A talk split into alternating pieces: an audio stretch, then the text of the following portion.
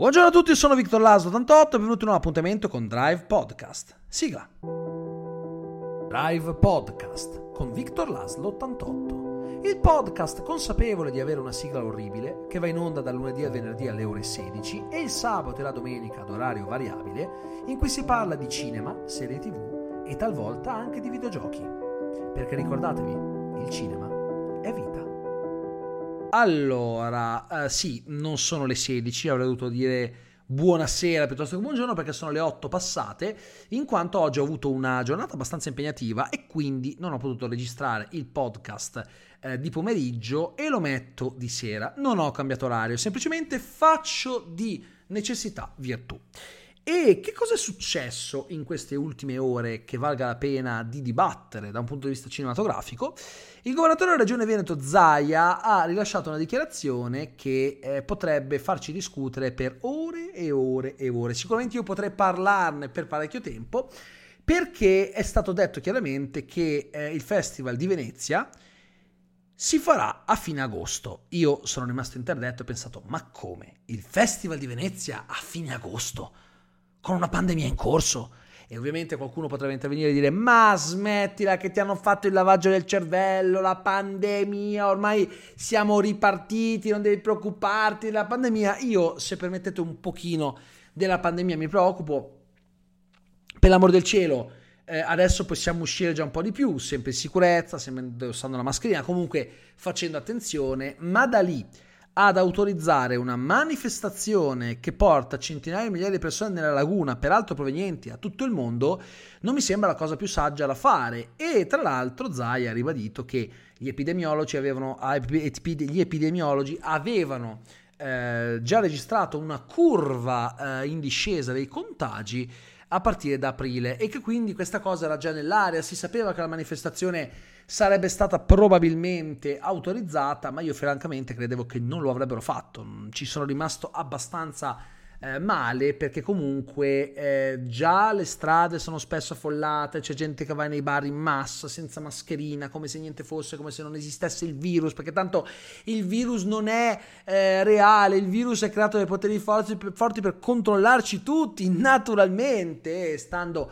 a quello che dicono alcuni, io dico semplicemente che sono cicli e che le epidemie e le pandemie eh, si possono presentare all'improvviso a bussare alla nostra porta che quindi forse sarebbe il caso di prendere leggermente sul serio. Io non dico di murarsi vivi in casa, ma quantomeno se proprio non ce la fai a um, resistere all'impulso di uscire, mettiti quella cazzo di mascherina e basta e la scusa del ma, ma la maschera mi soffoca non regge perché quando io vado in giro con la mascherina mi sento morire come se stessi affogando in un barile di catrame però la tengo lo stesso ed evito di mettere in pericolo me stesso e gli altri che mi circondano quindi credo che non sia una cosa poi così assurda chiedere a qualcuno di mettere la cazzo di mascherina quando va in giro no? così magari stiamo un attimino più tranquilli mm.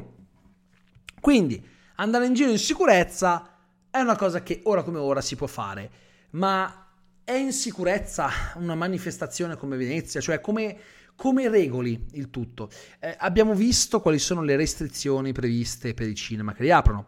Come eh, si comporteranno per Venezia? Dovranno sanificare la sala ad ogni spettacolo?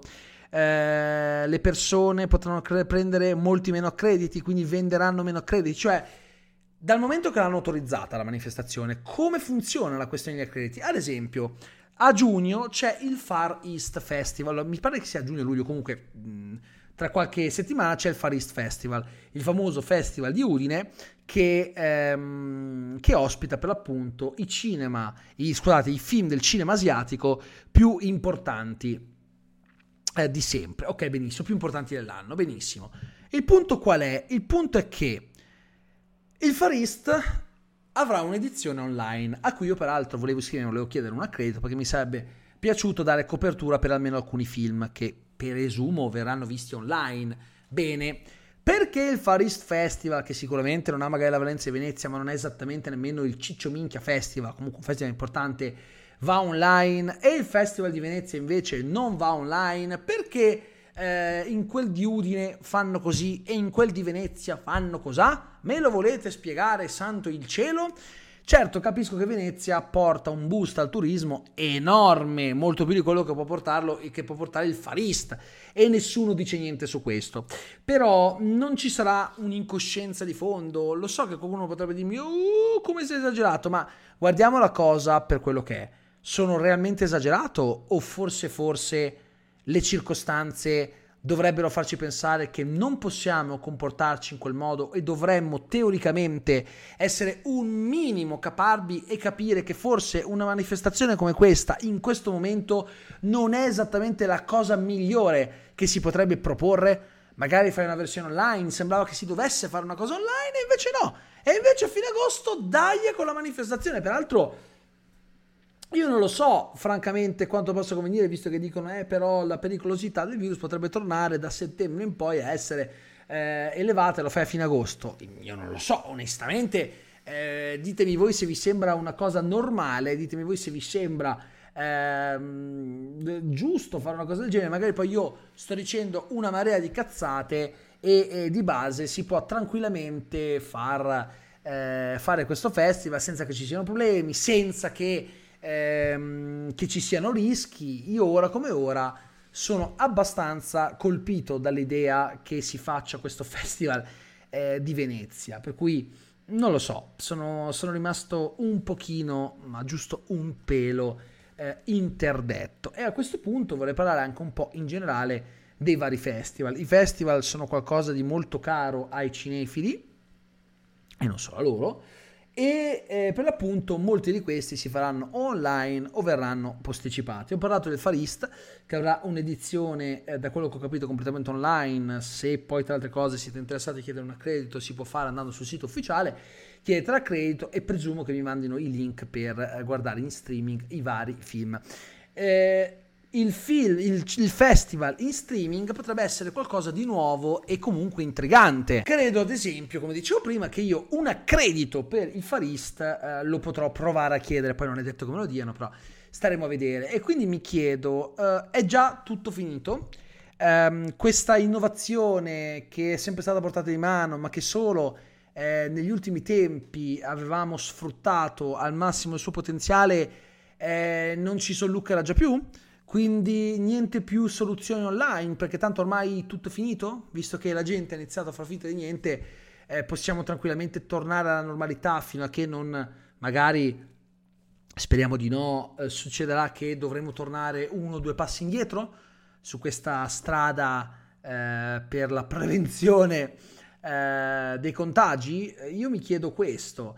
Ehm, lo streaming ha ancora un ruolo abbastanza importante perché i cinema non sono ancora riaperti, non si sa in che condizione riapriranno, per cui dovremo anche capire un po' uh, come funzionerà. Però per i festival il discorso è un po' diverso. Uh, ci si stava immaginando uh, proprio una, una, una serie di festival online, un po' come è stato anche i Davidi Donatello, no? I Davidi Donatello non erano propriamente online, ma erano stati registrati ehm, negli studi, mi pare no, erano in diretta comunque negli studi, con però il collegamento in diretta via web con uh, i vari insomma, vincitori e candidati.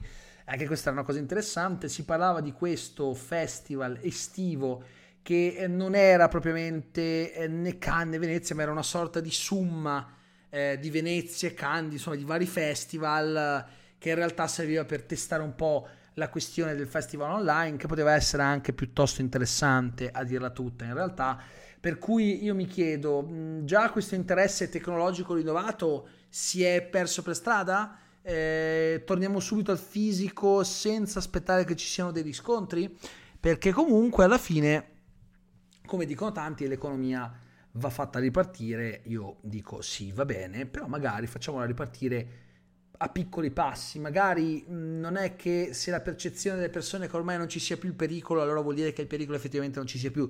Ricordiamoci che non è che se Giovanni vede che il cielo è verde, allora il cielo magicamente diventa verde anche per Anselmo e Aldo, ok? Può essere che magari eh, Giovanni abbia un problema di vista molto serio, di daltonismo, di quelli proprio grossi grossi e che quindi per lui il cielo sia verde ma che non lo sia per le altre persone. Per cui magari Anselmo e Aldo dicono vabbè ok che lo vedi verde ma noi lo vediamo azzurro e il povero Giovanni è lì triste. Ecco, se eh, molte persone sostengono che il pericolo sia scampato, ecco non c'è niente da un punto di vista scientifico che conferma che tutto sia scampato. C'è la conferma che i contagi sono scesi, c'è la conferma che comunque siamo ai minimi storici da quando è iniziata l'epidemia e siamo tutti molto contenti, ma questo non significa che la pandemia è quello che è non, eh, non ci sia ancora, fino a che non c'è un calo generale e veramente tanto significativo, ci sarà sempre da preoccuparsi e da stare un po' in allerta. Per cui io mi immagino con l'affluenza enorme che ci sarà a Venezia eh, quanto le misure di sicurezza dovranno essere stringenti. E anche lì mi facciano sapere come intendono applicarle, perché francamente sono eh, piuttosto curioso di capire eh, questo aspetto, no? Perché cosa fai? Sanifichi la sala eh, che deve essere utilizzata pochissimo dopo per far vedere un altro film? Non è semplice, perché comunque fanno tanti spettacoli a Venezia, ok? Nelle varie sale, quindi non ho capito bene come penseranno di farla questa cosa, come penseranno di mettere in sicurezza la cerimonia, ma vabbè, non importa, non fa niente, staremo a vedere eh, quello che eh, accadrà e eh, tra l'altro io vi mh, informo di una cosa. Sabato, se tutto va bene, dovrei avere un ospite molto speciale. Non dico ancora nulla perché non sono sicuro di riuscire ad averlo già per il prossimo sabato. Può essere che si registri a ridosso e che quindi poi ve la faccia avere l'intervista eh, per il sabato dopo, quello dopo ancora.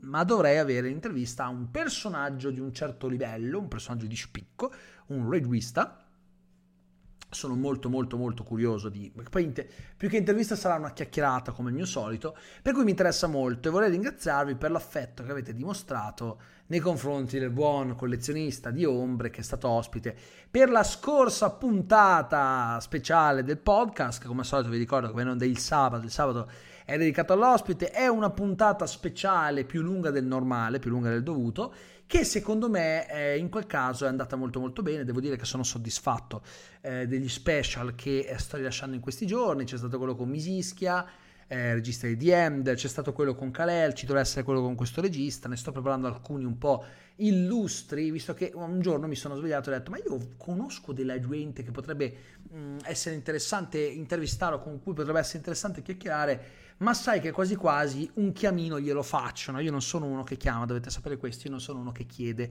non mi piace molto, però per questo tipo di progetto ho pensato massiva, proviamo a chiamare, magari fa piacere anche a loro, quindi ci ho provato, ecco, mettiamola così, e... Um, e quindi, insomma, uh, tutta questa questione del festival mi ha dato abbastanza da pensare. Mi ha dato da pensare e non poco, perché comunque eh, io vorrei capire come si regoleranno. Cioè, molti dicono, eh, ma, ma dai, insomma, come si regolano? No, vorrei capire come si regoleranno.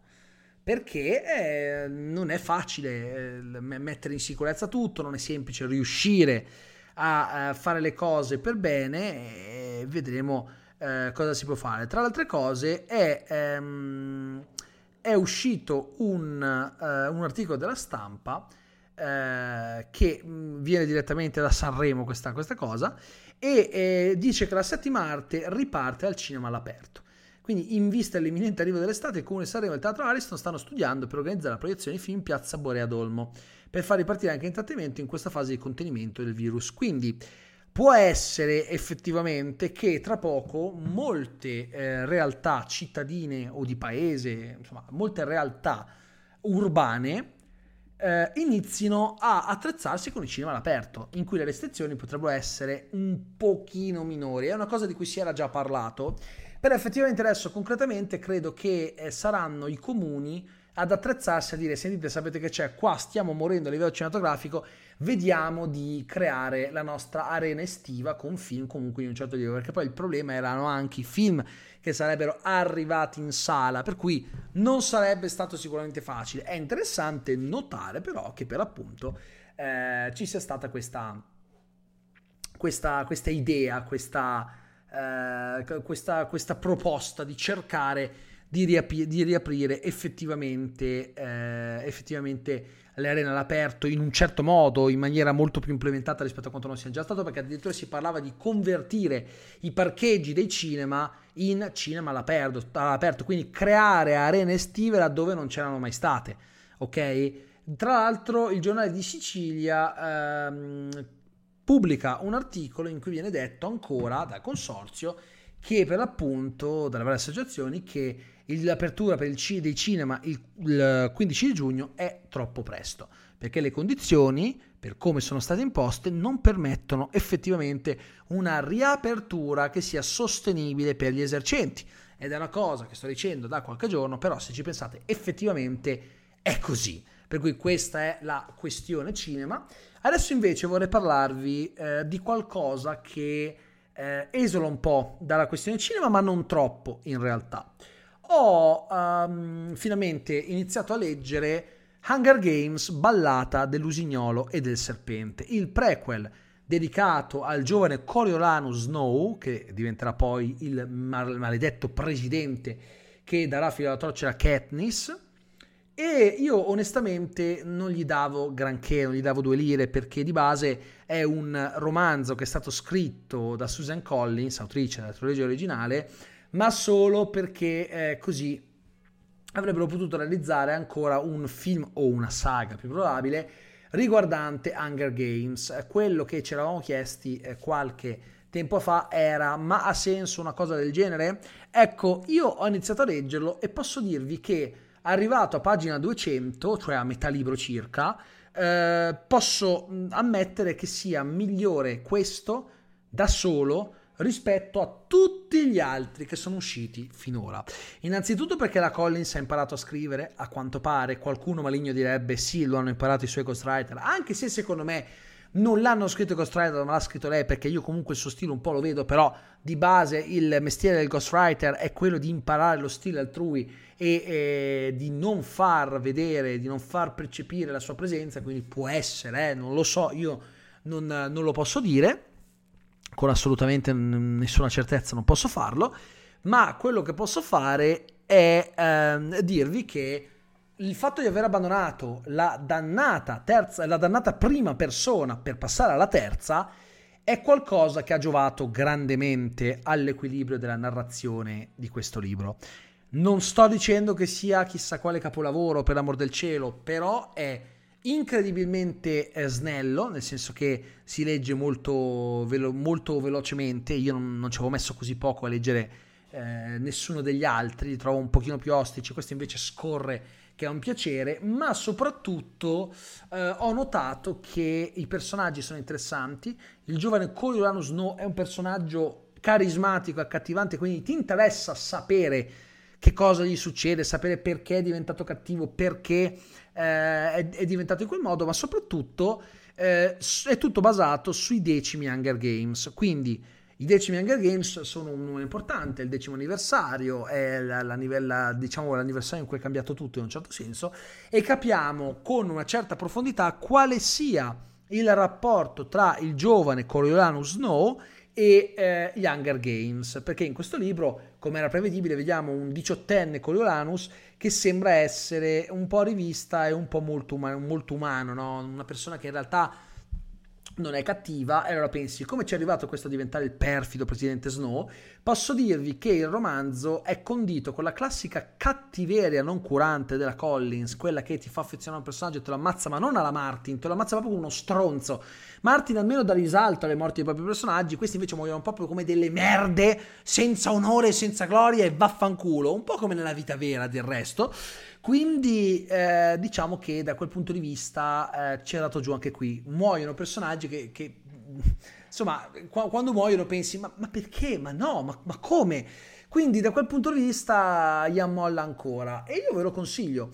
Ve lo consiglio perché sono anche curioso di vedere come sarà il film. A questo punto non so se il libro sia stato scritto proprio nell'ottica di renderlo il più cinematografico possibile, perché alcune scene sembrano scritte, vi giuro, apposta per poter essere convertite in inquadrature. Non so se è lei che è diventata brava a questo punto oppure se l'hanno fatto apposta. sta di fatto che se prima di iniziare a leggere il libro pensavo che eh, non avrebbe avuto senso realizzare un nuovo film su Hunger Games, invece non solo adesso penso che il soggetto sia straordinariamente eh, interessante e, mo- e, che si presti moltissimo eh, di fatto a una trasposizione, ma non vedo neanche l'ora di guardarlo perché a questo punto shut up and take my money, come diceva Friday Futurama, dal momento che comunque eh, potrebbe rivelarsi interessante. Io vi invito a comprare Hunger Games, la ballata dell'usignola del serpente, vi giuro non mi hanno pagato per dirlo, magari, magari, Feltrinelli, Mondadori, chi cazzo volete, io sono qua, sono qua per sponsorizzare i vostri libri, ma sto scherzando, ma non troppo, però scherzi a parte, eh, io consiglio di comprarlo perché a mio modesto parere è un romanzo di puro intrattenimento, quello che volete, young adult, che però vale veramente tanto. Sicuramente scritto meglio più, più, coinvolgente dell'intera trilogia eh, principale, che pure a me comunque è piaciuta, quindi non è che sto la stia svilendo, dico solo che questo secondo me da solo è migliore di tutti e tre precedenti che comunque di difetti ne avevano. Quindi, detto questo, vi ringrazio per l'ascolto, vi do appuntamento domani sperando di rispettare l'orario canonico delle 16 e vi auguro una buona serata. Ciao a tutti.